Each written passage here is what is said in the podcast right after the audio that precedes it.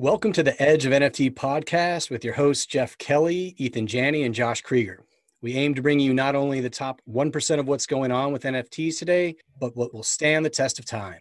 We explore the nuts and bolts and the business side, but also the human element of how NFTs are changing the way we interact with the things that we love. This podcast is for the futurists and dreamers, the disruptors and creators, the fans and connectors, and the makers and doers that are pumped about this ecosystem and driving where it goes next. Welcome to the Edge of NFT podcast with your hosts, Jeff Kelley, Eathan Janney, and Josh Kriger. We aim to bring you not only the top 1% of what's going on with NFTs today, but also what will stand the test of time.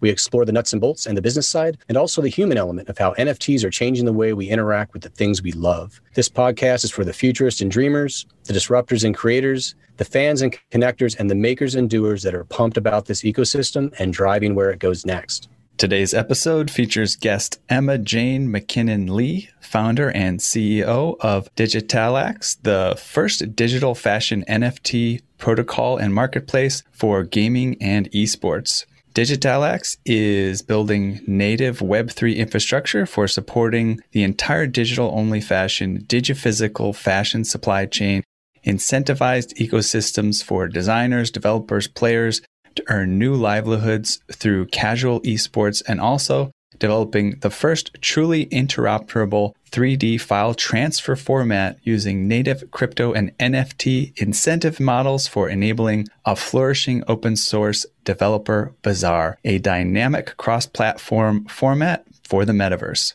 Emma Jane has worked in the deepest corners of crypto, from options trading and crypto hedge funds to being appointed by the Dubai government to develop blockchain use cases across the financial, transportation, trade, and logistic, tourism, and real estate sectors.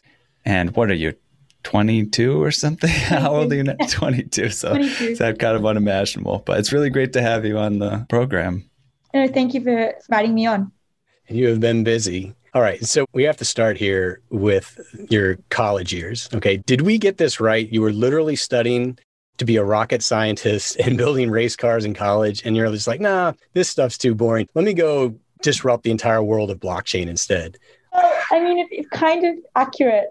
So I was studying engineering at school and, and space engineering. I've always loved space. I think everyone, you know, you grow up kind of with this like aura about space and I've always wanted to, and I still do want to kind of go to space and, and be an astronaut and whatever kind of form that looks like. So I started with that, and that was in Australia at the University of Sydney. And I was also part of the FSAE team, which is like the engineering F1 team. So it's like a kind of university college competition and it's global and you build an F1 car and then it's raced against all the other colleges, you know, globally and, and worldwide. So I was part of that team and, and one of the only Um, or first, actually, first year female engineer to be chosen for that. So I was doing some really interesting stuff, but my personality is someone that, you know, I'm not kind of a status quo or someone that likes to be put in like in a framework or a system. And yeah, I just really knew that although there's great stuff that you can learn at school and, and college, very different from the real world. And really what I wanted to achieve in my life, which was always having this much bigger mission of how can I bring value to you know millions of people and what does that look like? And so when i came across web3 and, and blockchain and crypto i really saw wow this is the future and, and this is where stuff's going and i need to do something in it. I need to kind of build in this space. So yeah it was kind of it wasn't like a, a easy decision i would say because i had a lot going on but it was like an inevitable thing. I don't think i ever really thought that i would be finishing my college years so much to my parents dismay. I bet. Parents. Yeah. I had a question here. It's a really basic question. Maybe easy to answer, maybe not. The name of the business, where does it come from? Like, why did you decide on that name? Does it have a significance or did it just kind of sound great? What are your thoughts on that? So, yeah, I mean, I was in Dubai actually when I, I started Digitalax in a sense and kind of bringing everything together. And I wouldn't say that it was kind of very, you know, there's a huge backstory to it, but I wanted something that sounded cool, definitely. Sounded, you know, this like hybrid digital in a sense, and it had that as like a really core component. And then I guess the AX, I really I can't remember like too much of the story, but I just remember I was sitting in kind of the office where I was in Dubai and thinking of different names and, and kind of wanting to have that digital part to it. And then I was like, oh, okay, well, the X is really cool. And, you know, having it as just digital X is a bit, you know, not right or it's too common in a sense. So I put in the A and then I was like, well, that's it now. I'm kind of stuck with it because I'm talking to people about it. So yeah, and then it just stuck. Yeah, and it's kind of taken on a life of its own. Exactly. So, how did your educational background and prepare you for building what you're building now? And how did you address the gaps in knowledge that you've needed with direct education and the types of folks that you needed to bring together to create this venture? Yeah. So I would say to kind of break it down more, I mean, I've always been someone that, as I said, I never kind of accept the frame that's given to me. And I've always loved, you know, being a, a female as well and, and really loving math and physics. It, it's quite rare because usually, you know, we don't, we see, I mean, even in engineering school, it was heavily male dominated. And so even when I went into space engineering, I was told that because of the subjects that I chose in high school in Australia, that they would never accept me, that I would never be able to get in. And I took that and I said, well, no way. I know exactly what I'm capable of, and I'm going to prove you all wrong. And that's what I did. I ended up kind of, it's a process where you have to actually get accepted. You don't just kind of go in, you've got to achieve certain marks in, in really difficult subjects. And so I went in and then I just gave it my all and I, I proved them all wrong and I got accepted. So I guess, yeah, taking that same framework when I was building X, it's not so much about, well, you know, what are the gaps or, or what do I don't know, but it's how could I look at the situation differently and just break everything down into base principles because that's really what I find when I talk to a lot of people. It's always that thing, well, how do I get in? Like even NFTs, how do I get into a space when I, I don't have this or I'm not really sure about that? And every day I can tell you that I have problems put in front of me where I'm like, I've never experienced it before. I, I don't know, you know, I, there's no textbook that I can go to and kind of read off and say, well, let's take this formula and apply it here, and then we'll, you know, get Y as our outcome. It's never really been like that. And so it's more just really making sure to have an approach of an open mind that, you know, I know it sounds very cliche, but it is the truth that if you kind of go in with the mindset of, okay, well, I've been put in this box or because I studied this or you know someone else in society has framed me as being good at this but not as that then I should accept that frame. But if you go in and you think well hold on you know at the end of the day it's just a problem it's just a puzzle. And if you can break down and identify what are the pieces and then slowly just start putting together then it can be solved and I've always kind of had that mindset and and it's been really great because it hasn't then been this blockage of stopping me where I think well you know, okay, well, because I, I didn't study that specific thing or I, I don't know that topic really well, which is even, you know, an engineering side, Digitalax is really focused on also the engineering. How do we innovate from not just a, a, business or commercial perspective, but really from the engineering side? And so we have an amazing internal engineering team where we're pioneering and pushing new open source code out there every day. And myself, I don't have a direct, you know, coding background in Solidity or, you know, React and, and kind of these Web3 based languages, but it's going in more and knowing, okay, well, there's different ways that you can look at it and solve the problem. And then if you have surround yourself with the right people as well, there's always a, a solution that can come out of that. And it's a massive undertaking that you're building here. We gave some background on it for our listeners, but would love to know where your current vision for the company stands. So, yeah, it's definitely a big vision. And how I like to describe it is we're really building out an ecosystem. So a lot of projects, when they come into the space, they think, okay, well, I'm going to just focus on this niche area and really hone in on that and then deploy products or services or whatever around that area. But coming in perspective of knowing what the space is at the moment and where it needs to go, it's really what Digitalax is focused on is how do we build out the infrastructure layer? How do we build out the really low level core protocol layers? So instead of it being from a perspective, okay, we're coming in and how do we generate value for ourselves? but rather how can we create an ecosystem that eventually anyone can plug into and start creating value. And that's always really been the mindset. It's kind of like the old Uber model, how I like to describe it, where the reason why, you know, Uber was kind of such a success, I mean, people can look at it and they can say, well, it's a really great UX on the, the app. And then you go a layer deeper and you could say, oh, well, you know, it's super convenient. I can just log in and I can get to a destination anywhere in the world, you know, within a couple of minutes. And then if you go really a step deeper, I mean, why Uber was kind of so successful was because what it really allowed, it gave people freedom. That's really, they, they kind of sold freedom in a sense, where if you were a driver, immediately now you could get, gain access to a live market and value at any time. You didn't have to kind of conform to these schedules or go to like a nine to five job. Then, same from kind of the consumer point of view, you were also allowed freedom in convenience and you were matching kind of this whole marketplace together. And I know Uber's changed very much now, and there's a lot of caveats. It's not really just as simple as that. But breaking it down into that base, it was really what I wanted to transfer into Digitalax. And it's what Web3 and, and Ethereum and, and the whole crypto ecosystem is all about as well. It's, it's about breaking down walls and barriers to have more savvy doorways into opportunities that can suit each of us best. And we're really focused on doing that from the fashion, gaming, and kind of esports sector, or really, I mean, that itself encompasses what when we think about the metaverse, players and creators, and how do we create a player creator economy. So, where we're at now, I mean, we started with our marketplace built on Ethereum, and that was really all about just looking at how do we even you know create distribution channels for digital fashion? What does it look like to back value behind digital fashion goods? Because before then there really wasn't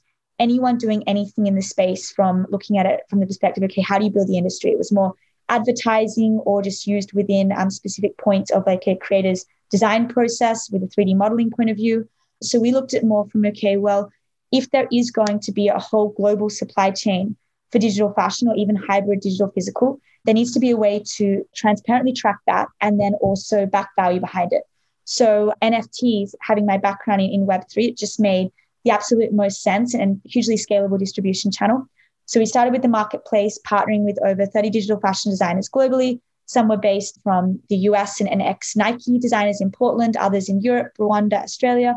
They created these really cool designs. They listed them on our market, and then we sold them at auction as digital fashion NFTs. And they also had DeFi and staking functionalities as well. So that was how we started and, and also doing really interesting things from a supply chain point of view when it comes to how do you break down and modularize the composability components of NFTs and allow designers to actually issue patterns and materials and textures as ERC 1155 tokens. And then other designers can create or use these patterns in their master garment and issue a ERC 721 but on chain that can actually be kind of absolutely tracked from the, the minute level where a 721 is able to actually own balances of the patterns and materials and textures in the 1155 tokens. And that brings completely new monetization and royalty distributions for the artists. So we started looking at that side and then we moved into the gaming integration because I'm very much a believer that just the cosmetic side, particularly in fashion, it's not enough. There has to be utility, there has to be a way to interact with the product.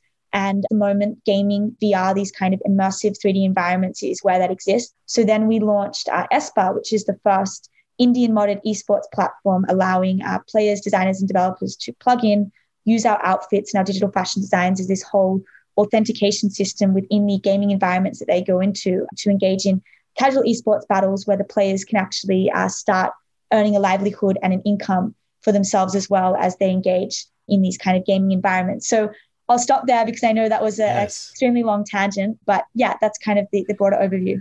So you're literally talking about so people being able to buy digital fashion, any kind of like outfit, any kind of like maybe a shirt or something that maybe is even branded potentially, right? And then not just be able to own that and hold that as an NFT, but also be able to use that in a gaming environment, for example. How do you connect, I guess, the portability of that from your side and the Digitalax side, say the marketplace where you purchase it, so that it can actually be used in that gaming environment? Is like a is there a common like format that people are using that would enable that, or is it something you're developing? Um, so there's two parts to that. I mean, when people talk about interoperability and being able to take assets or content cross platform, because that's really when we think about the metaverse, we always think about it being kind of like this seamless digital experience. From a technical point of view at the moment, that is not solved. And that comes down to these the file formats themselves that you can't just build, say, a garment or anything in one 3D application, say like Houdini or, or Maya, and then take that into, say, like a game engine like Unity or Unreal and just drag and drop it and have it work, or take something from Fortnite into GTA. It just really doesn't work at the moment. And so Digitalax, we're approaching that problem in two ways. Number one, we actually are building out our own 3D file format that is really based on having dynamic interoperability across different 3D application environments. And I can definitely go into more details about how we're doing that. It's a, it's a whole engineering process where it's about how do you actually take the logical information from the output environment or the final location of where a 3D object is going to be deployed. So, how could a 3D object know that it's going into an environment, say like Fortnite, and then be able to be dynamically kind of transformed so that the key information retained is then compatible to that Fortnite environment, even if it's coming from originally an environment like GTA. We're building out that whole system, but that's still, you know, it's an engineering process. It needs to be built. There needs to be R and D around it, and it's really what we're focused on at the moment. And so, in the meantime, how we're tackling these kind of interoperability problems, or how do you take them cross-platform? I mean, we are building out our whole own SDK and kind of within ESPA, it's our own SDK where there's these kind of user authentication. They get their assets spawned into the game, and we have APIs and full integration on that side. But that's not enough by itself because we all know that you can't just kind of go to a game and knock on the door and say, hey, accept my content. They'll just tell you a lot of these, you know, larger studios as well. They'll just tell you, well, sorry, that doesn't fit within us at the moment. Yeah, I mean, that was going to be yeah. one of my next questions is how is the industry responding to your big adventures and how are gamers responding, right? Like you have a marketplace situation, so you have multiple customers and you know, in Twitch, like you got to wonder what they're thinking too in terms of what they're going to do in this space versus where they want to integrate. So you decided to start with something really simple and straightforward. Yeah. Well, yeah. look, I guess that's what it is. I mean, the whole thing comes down to incentives how do you kind of direct incentives or how do you create an ecosystem that incentivizes the right stakeholders? And this is why, you know, we built native to Web3 and Ethereum as well, because you can't do with Web2, you cannot build ecosystems of incentives that really program uh, customizable value to the different stakeholders. It just doesn't work. But within crypto, you can.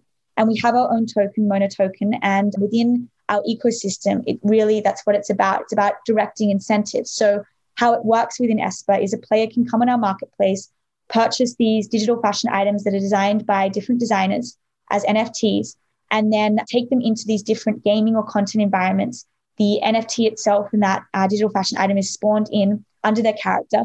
And as they're playing, they're getting scored on a leaderboard and they're actually being able to get paid out and get income streams from engaging in these casual esports battles. So it's a whole different sector as well that we're tackling is how do you allow a gamer or a player to go from amateur to pro, which you mentioned kind of platforms like Twitch, it's incredibly hard for these streamers to actually make a proper livelihood and career. So also about breaking that down is how do you allow democratize access for players into the industry to really create value from, from just playing, uh, from engaging in play.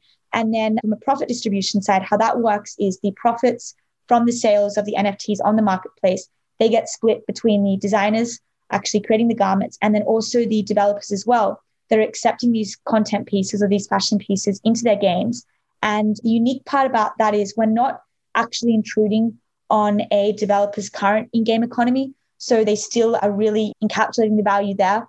But what we are providing is a, a layer two utility for them. And that is where the, the esports utility comes in and this kind of well defined use case where it's an extra additional novelty for the players and really, I guess, providing a different roadmap for a player base when it's that whole purpose of going from amateur to pro and how do they level up their own careers.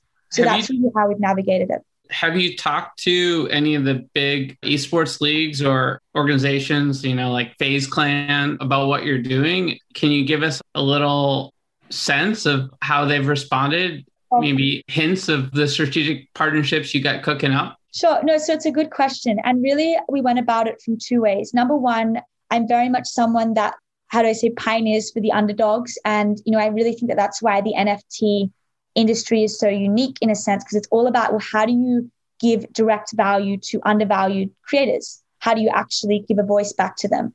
And this is really what we focused on here at ESPA as well, is focusing on the indie community when it comes to the game development side, and then also the modding community, because they're a huge backbone to the industry that is really overlooked and a lot of people don't you know even know about the modding community or how the biggest players in a sense and biggest player bases they're all part of that whole ecosystem so we really focused on that side to start with to give that voice there. And also, it's just part of our own messaging and story that we want to, to have that as the backbone. It's not about just giving the keys back to the legacy leaders in the space or, you know, the legacy industries that create all these walled gardens because we're wanting to break that down. And that's really the purpose. So, how do we give it back and distribute the value to other core backbones in the industry, which is very much the modding and the indie side? And then when it comes to the esports side, so again, we're really focused on the average player. How can they come in? Not just on, you know, the professional players now who already have the value, but how can we allow, you know, a player sitting in his basement to go from amateur to pro? How do we give them a tool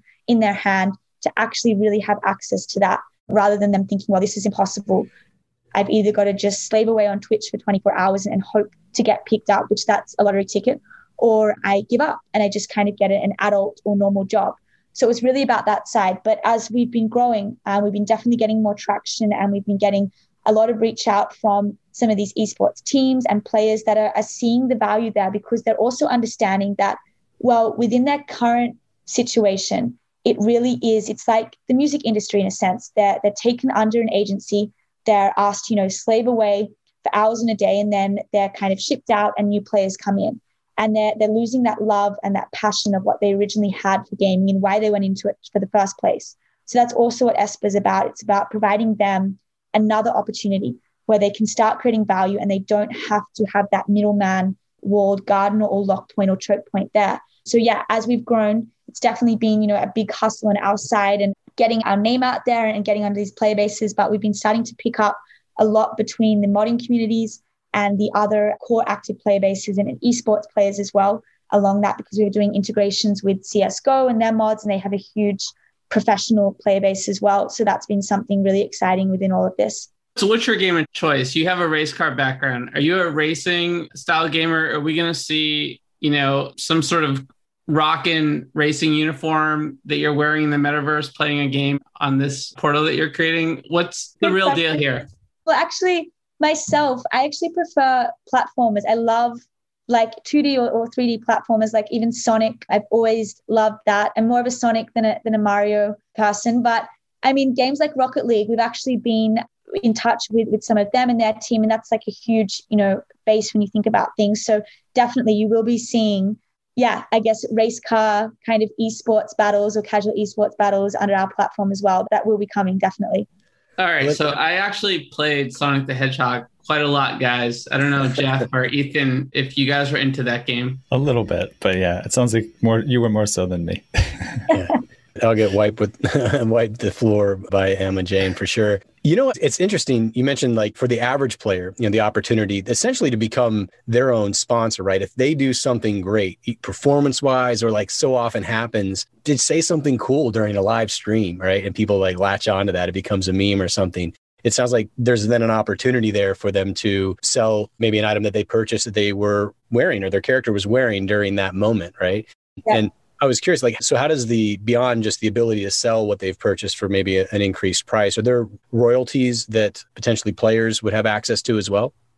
Yes, this is where, you know, why as well digital fashion is so core to all of this. It's because it's not just from the self expression side of, okay, how does a player have this online or digital identity and how can they express that through their, their digital garments or their clothing? But more than that, definitely the, the functionality side comes down to it. And this is really what we're focused on. So to break more about, break more down like how fashion actually fits into this whole ecosystem from more of an intrinsic level and at that core, well, it's not just that the players take the outfits and wear them in game, but now that they are, like you said, they're able to own that content, which means they can actually kind of attach moments in time to it or like their best plays to that fashion item as well, and then sell that off, which is something incredibly interesting when we think about what is kind of blockchain in gaming and how does that intersect or being able to attach, yeah, key moments in a game or key kind of historical memories to an NFT or to an item. And then that definitely accrues more value over time for the players. They're able to interact with that content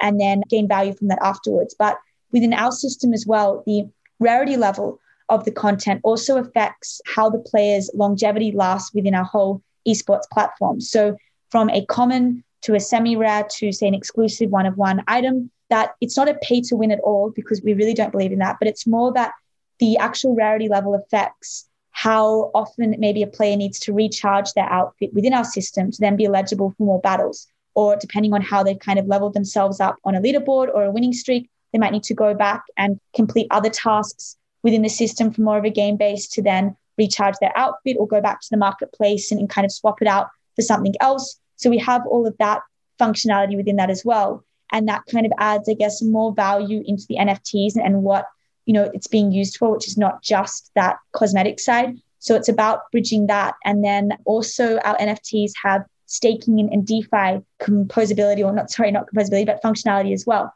where a player can actually take this and then stake it and earn our token on our staking contract. So they're able to, yeah, gain even additional value within the ecosystem.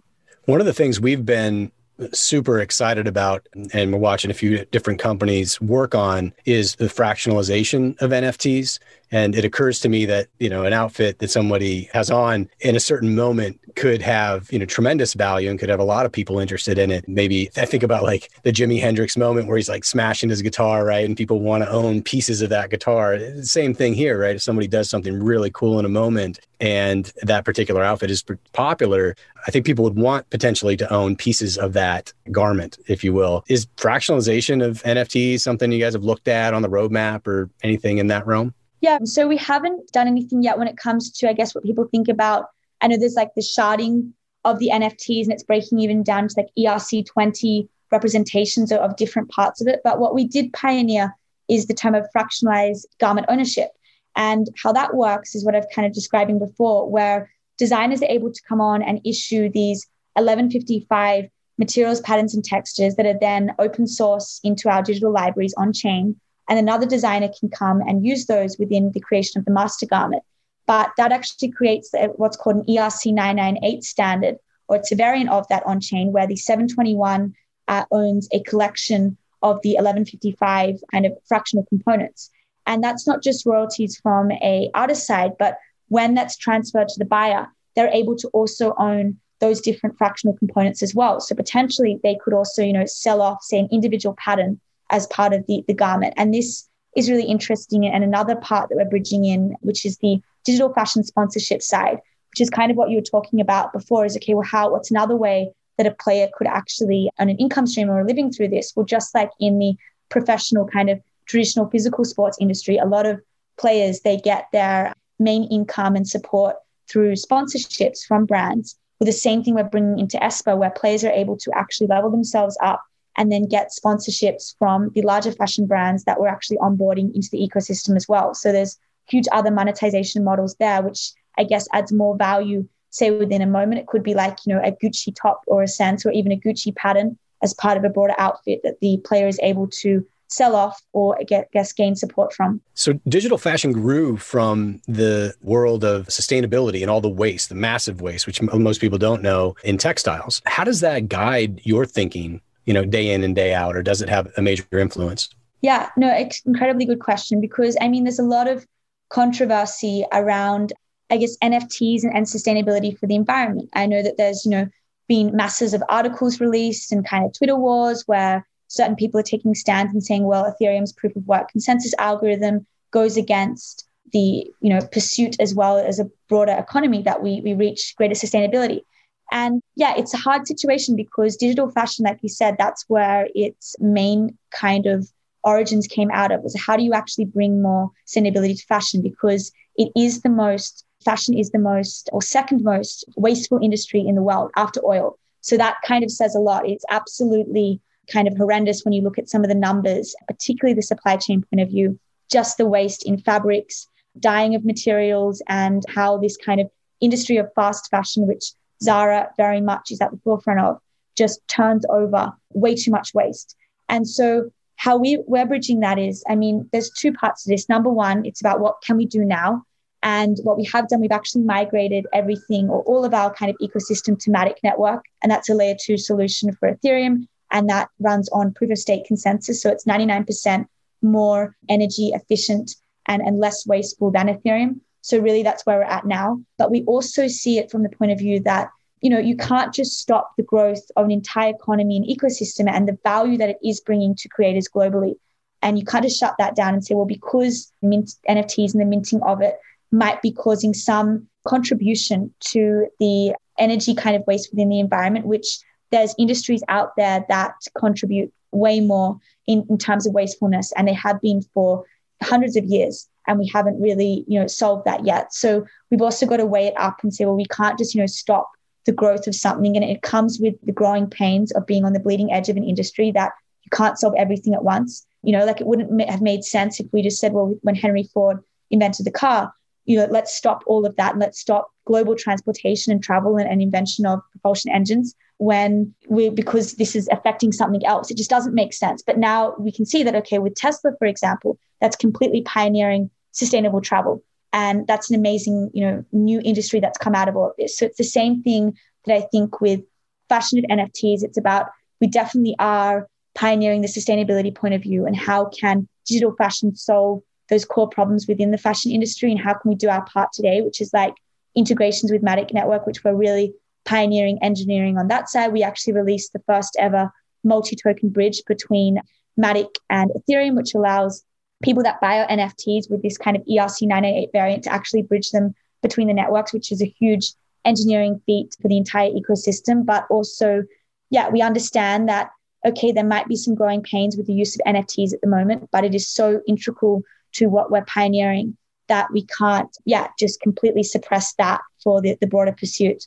So I'm, let's say I'm an artist, a digital artist, or, you know, esports player, or just somebody who wants to support the company. What are the ways that people get involved? You know, what's the first step? Is there a link to click or a place to go or a thing to sign up for? How does that onboarding work?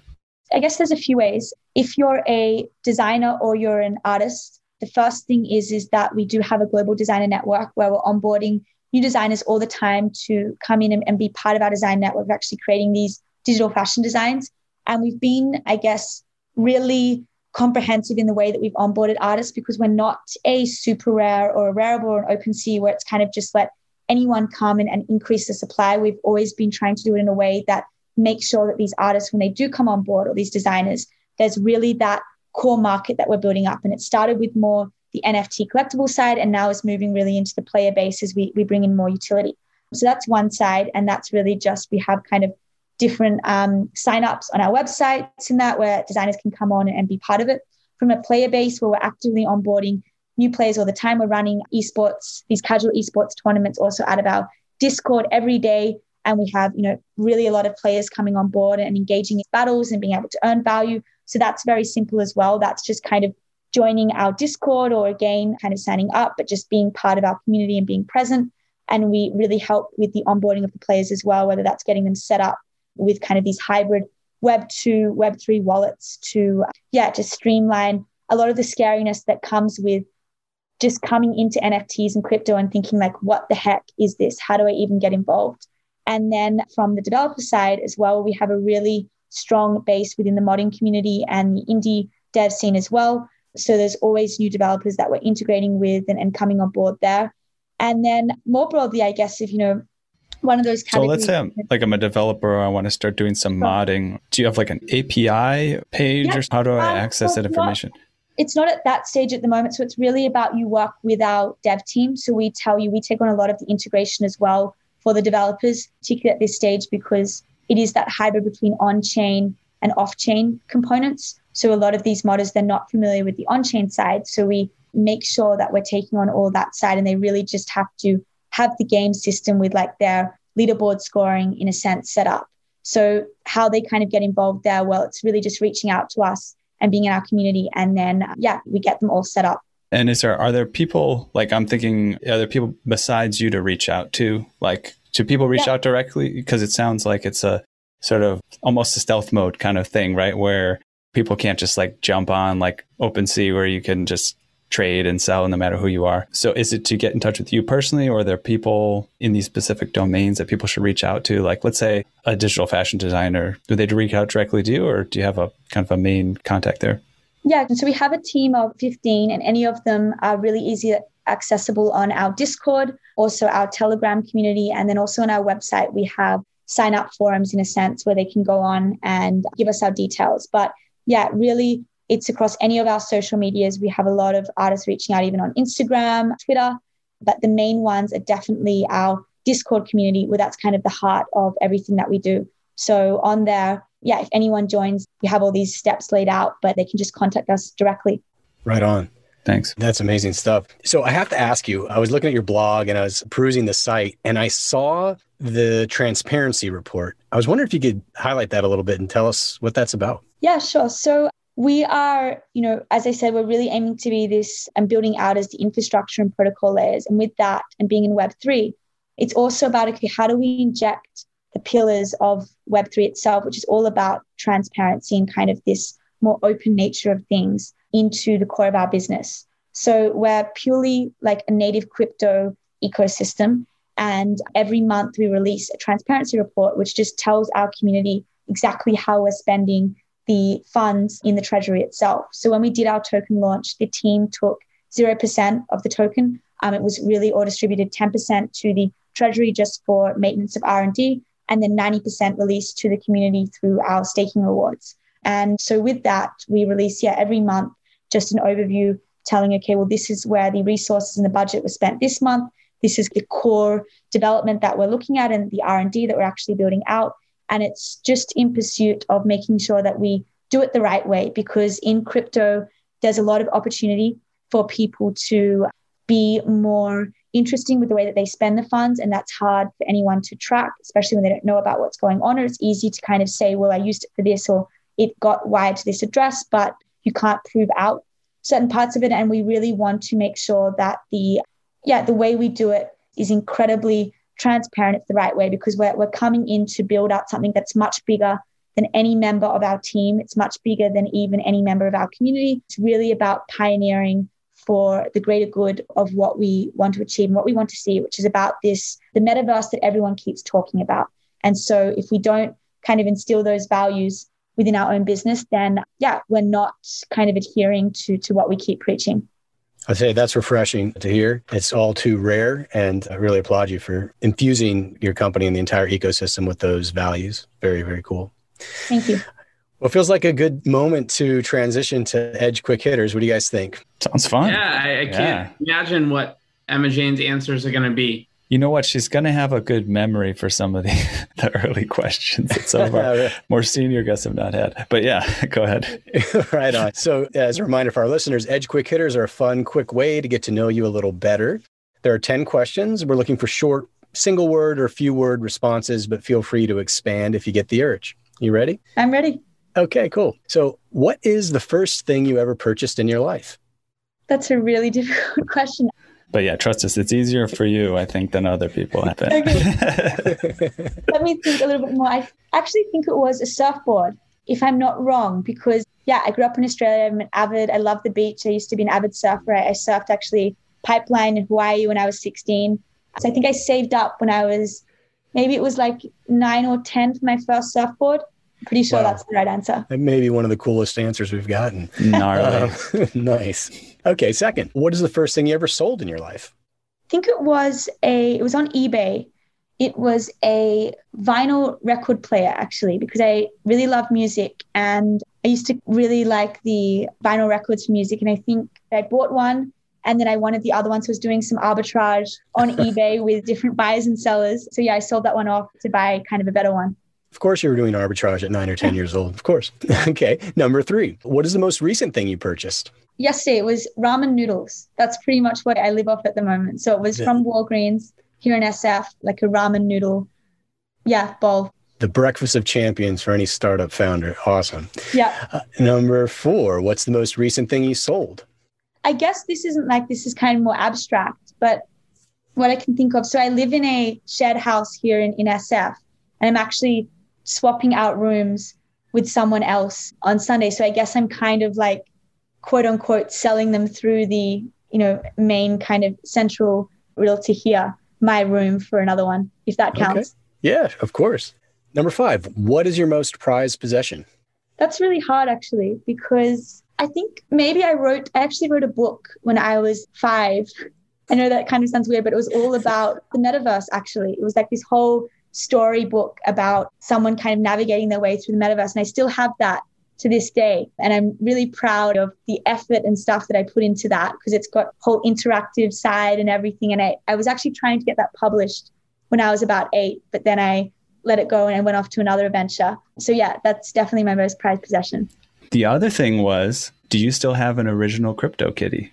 Um, At talking about prized possessions. No, I actually sold that off last year. We actually You did? paid- yes, I did. So what I did with that was um actually in our first auction, we did a collaboration with CryptoKitties and Dapper Labs where one of our designers made CryptoKitty purses.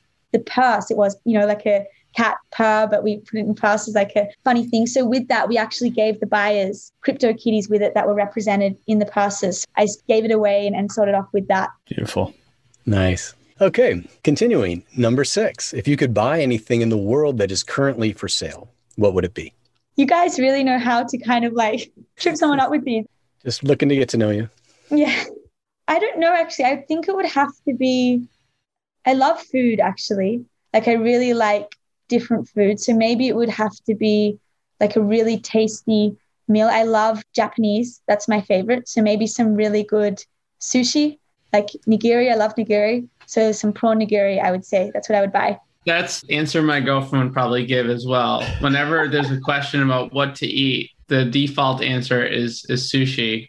You got to come to LA and have some Nobu sometime. We'd love to. Yeah. I also recommend Peru if you haven't been there. Lots of new and interesting cuisine to try out. And I think it was in Peru that I heard, I think it was in Lima, somebody had done a special meal where each of the courses that you ate, they ascended in terms of sea level.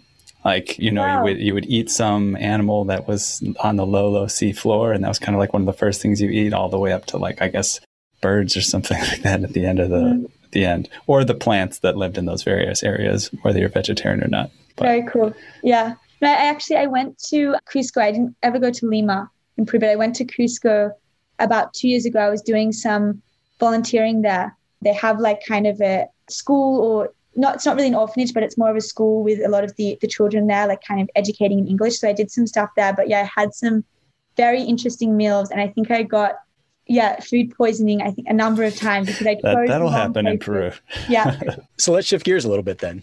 For question seven, if you could pass on one personality trait of yours to the next generation, what would it be? I would say I don't know how this kind of defined as a personality trait, but I, I think it's kind of a cliche one, but ambition and drive. I think, yeah, a lot of people in the current generations or that they have kind of like we said these society frameworks that they accept of well i can't do this because of that but yeah seeing more people not accept that because i know the amount of stuff out there that can be achieved and can be created for the better yeah it's just about a mindset change so definitely that Right on. Flip side of that, if you could eliminate one personality trait of yours from the next generation, what would that be? I think it's I'm sometimes a little bit too like how do I say like not OCD but just wanting to adhere to certain things or get things out whether that's deadlines or that. So more flexibility around that I would say. Yeah maybe a bit more chill. Not that I'm not chill but sometimes I'm like more you know okay let's get this done and let's hit this. Probably that Based on what you've accomplished already and what your plans are, I think it may be a double edged sword. Right? right on. So, a little bit easier. Question number nine What did you do just before joining us on the podcast? I had a call with one of my other team members about we're actually releasing next week the first metaverse focused magazine, which is really exciting. We're bringing together all these voices and content in the space and kind of featuring it like a Times magazine for the metaverse. So I was speaking with one of my team members about that, just like kind of the final coordination pieces.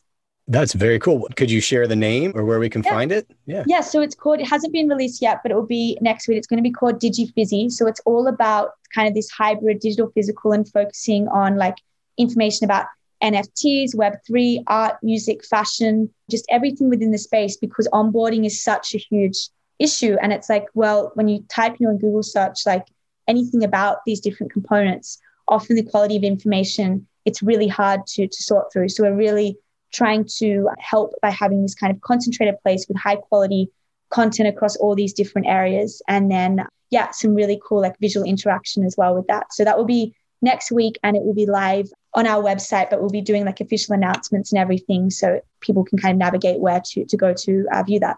Nice. Looking forward to checking that one out. All right, last question. Question 10. What are you going to do next after the podcast? So, just going back to working, actually, the magazine itself, just I'm actually designing a lot of the pages myself in Figma, and then the developers are going and, and building that out. We're doing like a whole custom kind of UX and experience. So, I'll just dive head back into that and kind of putting the final pieces together.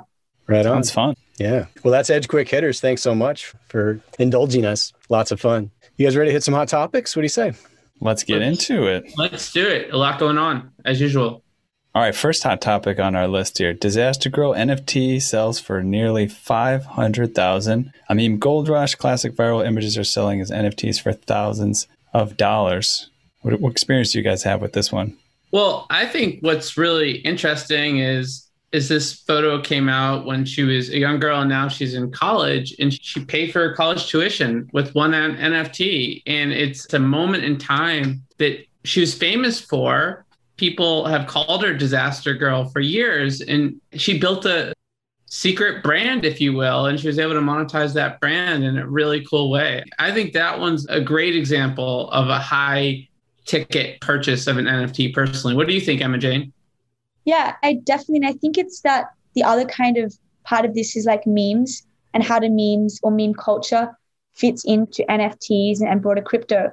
And how I like to think about it is the memes themselves, like when people talk about the metaverse and where it is at, well, it's kind of already here because even, you know, these smallest units of communication like memes, this is like how we've been communicating in a natively digital environment for years. And it does bleed into, okay, well, how do we define the metaverse? What is actually considered valuable? So, like you said, this girl, she had this digital identity that was kind of consistent for years and it didn't really mean anything. But now through NFTs, we're able to actually back value behind that. So it's pretty cool stuff. And I had seen this photo before, just for, for the listener who isn't familiar with this, but I didn't know that that's what it was known as. But what we see is it's a picture of a fire and a girl kind of looking slyly at the camera, almost as if she lit it. That's the meme if you've probably seen it, but you might not connect it with the name. All right. So, next thing on our list world's first NFT house combo for sale in California. So, now we've talked about the $500,000 digital only house, but now we're talking about someone who's getting an NFT along with their house. And, Jeff, you're in real estate. What, are your thoughts about this? Yeah, so this one was so interesting to me. So, like so many things, people are, are trying to figure out how to leverage NFTs to make sales or draw interest. So in this one, I think the deal was it was a normal home for sale for you know around a million dollars or so in California, Southern California, I think. And and then they had an artist actually create an entirely digital representation of her own of that home as well. And they're so they're selling those you know two things together. Just one of I think thousands or probably infinite number of possibilities for bridging the physical and digital divide.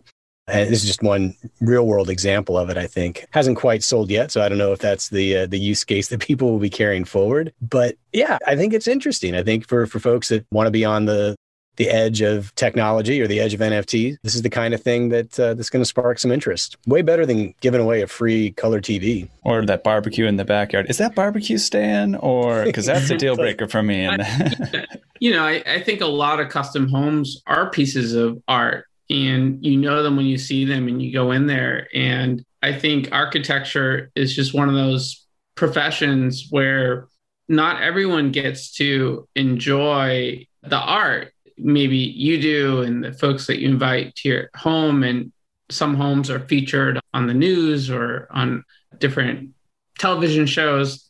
There's something interesting in the idea of taking this form of art and making it available for display and sharing with folks. Is all of the pieces so with the house is it just the house that's an nft or is it like everything in the house is also being sold or even like it's separate nft I think in this case, it's a rendering of the home, the artist's interpretation of it, and she's selling that in conjunction with the home. But but I like where you're going with that thought process. Yeah. There's something. Emma's living on a cool. whole different level. this is her house. She would definitely have a, a, way more complicated and probably more valuable and fun structure going on there, and layered on top of the SuperWorld in addition, and all these other fun with things. Right? Programmable fashion shows that go through the house on a monthly basis. Exactly. Exactly. One thing that's interesting to me about this, a couple things I want to share. One I recently bought a house. We did one of those, what do you call it? They just call it like a letter. You, you send a letter to the seller, like if you're trying in the negotiation process to try to get price or whatever you want. We did one of those, a personal letter, they often call it. We did it. We said we have this little family. We have the perfect family, live in this house, added all these different things. And I attached a, a scan of a photo that my three year old drew. And I have to say that whole package saved us $9,000. Wow.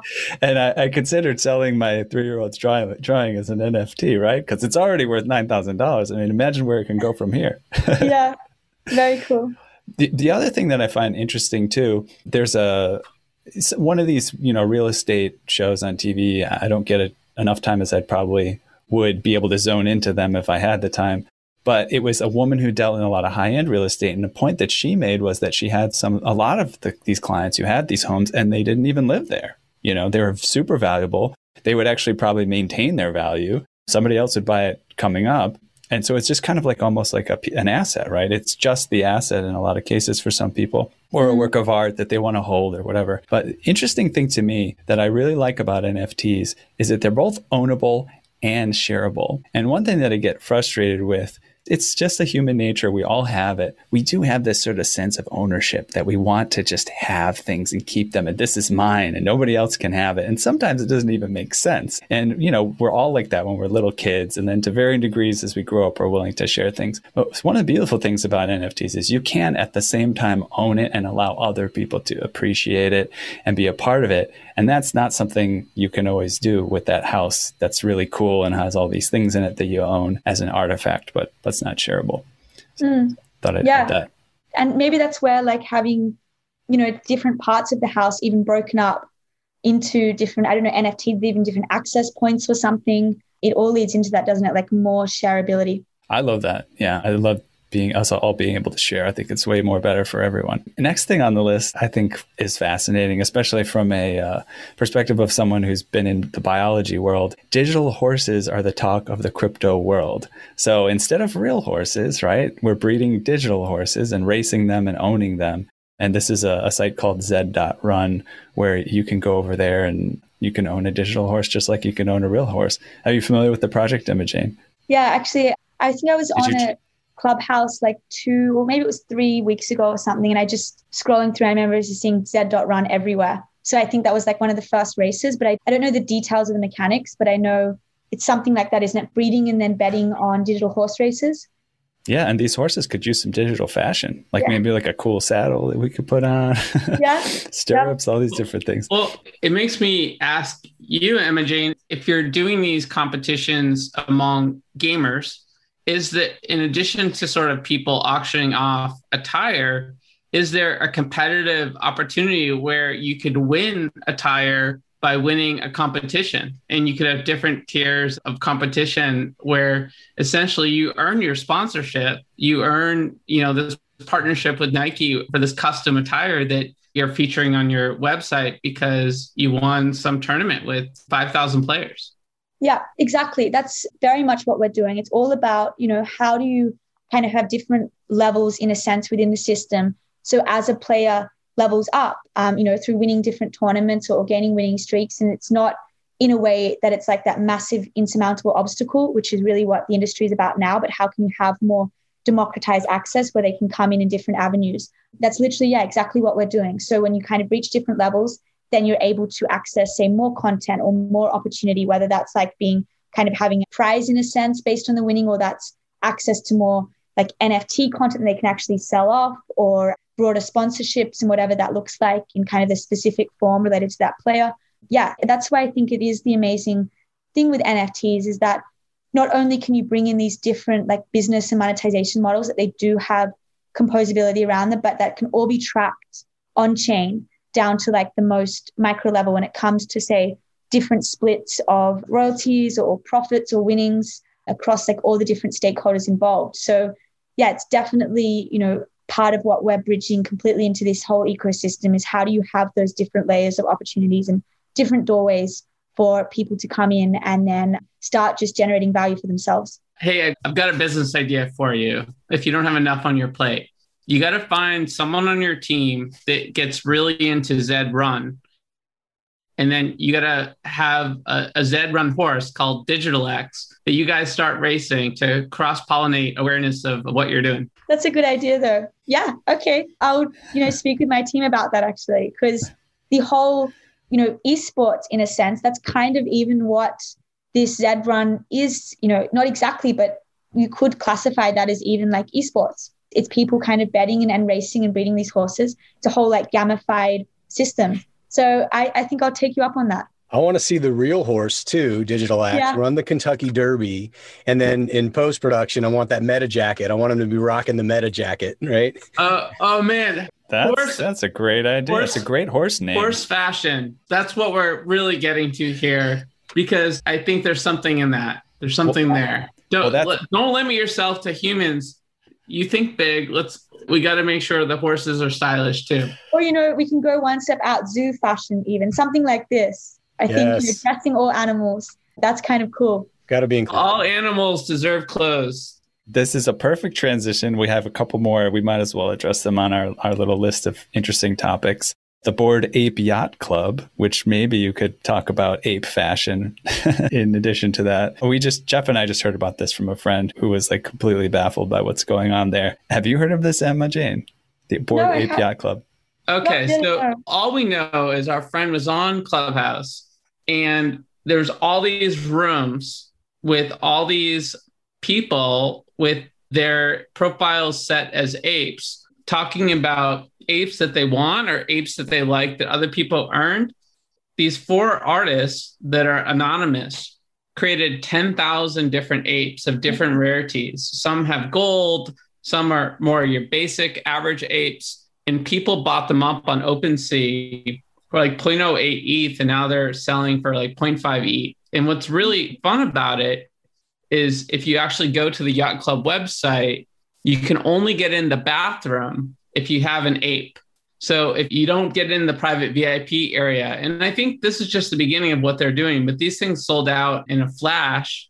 And now there's all these mix ups of the apes. There's the Stoned Ape Yacht Club, there's the Bored Ape Yacht Club, there's the Ghost Ape Yacht Club. So OpenSea, if you go there over the next few days, you'll just see a lot of apes. Mm-hmm. No, I, I did actually see some of them. I didn't know the specifics of the project, but I have seen those like ape NFT profile photos as well going around. And it's interesting because even I think it was Larva Labs, they had their Meebit sale in a sense for like the continuation of CryptoPunks, so their new project. But all of this idea of people being able to have like an individual identity, you know, even if that's a form of an ape and a picture of an ape, yeah, it's it's something interesting, which then bleeds into like how people want to be self, you know, have self-expression or enabled with self-expression in the metaverse in digital environments. So it's really interesting. I mean, those projects where it's like a one of one identity for someone, they seem to be like absolutely taking off. And then, like you said, you can do like access things and all of these other kind of mechanics on top of that. The last piece of news here from Blockchain News Center crypto investing and wealth tips from the world's largest NFT fund that spends $250,000 a week on their investments. So this is very interesting. And they're giving, you know, four main tips here, which include narratives that will stand the test of time, artists and platforms that take the conversation rather than just amplify existing conversation. The Bored Apes would be amplifying existing conversation. I kind of think, right? Anti patterns, and then strong business models for enterprises. And that's like if we did get Charlie Munger involved in crypto, it would be on the strong business models for enterprises thesis, I think, of investing. Maybe Emma Jane could take about two or three minutes and just explain to us the tail risk options trading, and we could all get a handle on that first here. No, I don't think it's that easy. but yeah, any other thoughts on investment theses? Are you investing heavily besides in your personal project? Are you buying up a lot of things, or is it mostly in your own project? Yeah, I mean, really, I don't have time because, you know, uh, investment, it's not just like if you're going to do it right, you can't just kind of just like put, you know, five minutes a day. It's really got to be done more comprehensively. But my background is the, for the tail risk side, I mean, it is actually more of a trading and financial scope. That's actually how I first came into crypto more strongly. It was actually being part of a hedge fund. And then I became a co founder. We were based in Sydney and Dubai. And I actually worked with one of the top tail risk hedge fund traders in the world. So it's Bruno Iksil. He used to actually hedge the books at JP Morgan. So throughout the whole financial crisis, he actually was part of the CIO office and he hedged all of their their trades in their books. And then um, there was this whole kind of scandal later. He's known as the London Whale. If you guys might have heard of him, I'm not sure, but he's absolutely brilliant. He's um, based in France now, but he focuses on tail risk hedging, which is all about you don't actually like earn money in a or kind of profits in a sense within a bull market or when the market's kind of consistent. But as soon as there's these bigger black swan events or spikes, that's where you have your most value come in. And there's only about two or three tail risk hedge funds in the world. And we were the only crypto one at the time when I was a part of that fund there. And the other one is based in Florida, Universa Fund.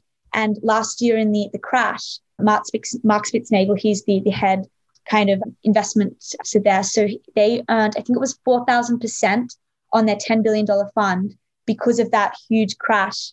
It was like, yeah, March or April because of COVID. So crazy stuff like this. But it's more the mindset that I love with tail risk, which is about going against the crowd in a sense when everyone's kind of thinking, oh, you know, it's always going to be this way or nothing can happen. You're just putting in trades or, or investments that hedge against it and provide this like huge convexity within these bigger spikes. So I know that there was someone talking to me a few months ago about like they were going to be doing high frequency trading on OpenSea for NFTs. So I've heard like crazy stuff like that. I don't even know what that would consist of. Probably some kind of algorithm picking up, like you know, you said the even the apes, they probably even picked up kind of some of these things. But yeah, the tail risk side it very much then bleeds into options contracts, and um, that's like a type of trade strategy and a type of contract that you can, I guess, hedge against where you believe a price of a derivative is going in a sense or a price. This is price. similar or the same as to what Nassim Taleb talks Nassim about, Taleb, right? Exactly. So he pioneers, he's actually the one that kind of really pioneered,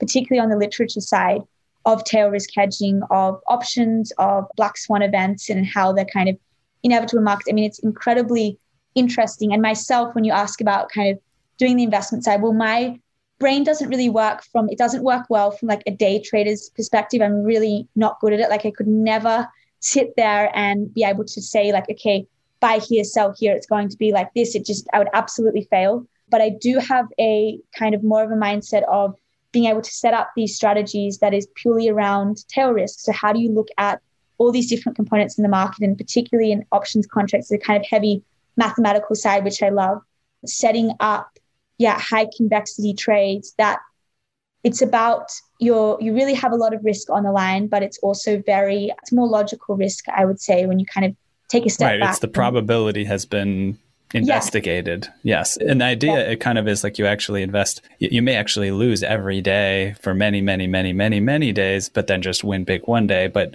probabilistically, you knew that was going to happen. You just didn't know when, and so exactly. it all works out, right? That's the thing as well. It's always it's really about because you can never predict. No matter what anyone says, you cannot predict where a price is going to go. You can put all the kind of strategies in the world and all the indicators. You know, but tell can, us what's going to be yeah. the price of Bitcoin in December. well, you know, I can't tell you even that. Can't exactly, but I, I do believe. All I can say is I believe 100% in what these kind of some most of these cryptocurrencies stand for and what they're pioneering and i think that the world is becoming more and more attuned to really what that is and what it's about which is breaking down walled gardens and kind of being able to have these points of value exchange in the hands of anyone with a web3 enabled device rather than you know behind some locked central provider so with that said i think that it does have a very good upward trajectory that will continue upward but there will be these you know, of course, volatility or short term volatility. Well, speaking of investments, if folks want to support the project, is there an opportunity to purchase a token? You guys do have a token, yes? Yeah, exactly. Yeah. So we have it trading on Uniswap and then also QuickSwap on Matic at the moment. And yeah, so it really, if someone wants to invest, I mean, we didn't do any, as I said, any traditional investments. We, the team didn't take any allocation. There was no VCs or backers behind it. It was really crypto native to have that strong community basis as well. So yeah, if anyone wants to kind of support or be more a part of it, it really is just going on Uniswap or QuickSwap and then yeah, buying up some of the token, which also has governance utility within our ecosystem as well. And what's the name of the token? Mona. So M O N A. M O N A, yeah, exactly. Great. Amazing. And before we close out the show, uh, I think uh, would love to let folks know how to follow the project and yourself. Uh, are there particular social handles that they should follow for the latest and greatest? Yeah. So, I mean, digitalax.xyz, that's our site. And on there, we have kind of a list of all our socials. And within that, our Discord is really our most active community. It's where we do a lot of our announcements. We also do, you know, kind of full updates across our blog or our Medium post, which that's like digitalax.medium.com. I think it's some subdomain along that. And then we also have our Twitter, which is at digitalax underscore. And then also like Instagram, Reddit, Twitch, even YouTube socials as well, which they're all on our website. Phenomenal. Well, I, I, think I speak for everybody when I can say this has been a extraordinary conversation. We went in a number of different directions, but wow, you're working on so much. We cannot wait to see where where you take things from here. Well, I think that is a wrap for us, and we've reached the outer limits of NFTs today. Thanks for exploring with us. We've got space for more adventures on this starship. So invite your friends and recruit some cool strangers that will make this journey all so much better. How? Go to iTunes right now, rate us, say something cool, and then go to edgeofnft.com to dive further down the rabbit hole. Thanks again, Emma. No, thank you so much, guys, for having me. Yeah, really fun. Okay, we've reached the outer limit at the edge of NFTs today. Thanks for exploring with us. We've got space for more adventures on this starship, so invite your friends and recruit some cool strangers that will make this journey all so much better. How? Go to iTunes right now, rate us, and say something cool. Then go to edgeofnft.com to dive further down the rabbit hole.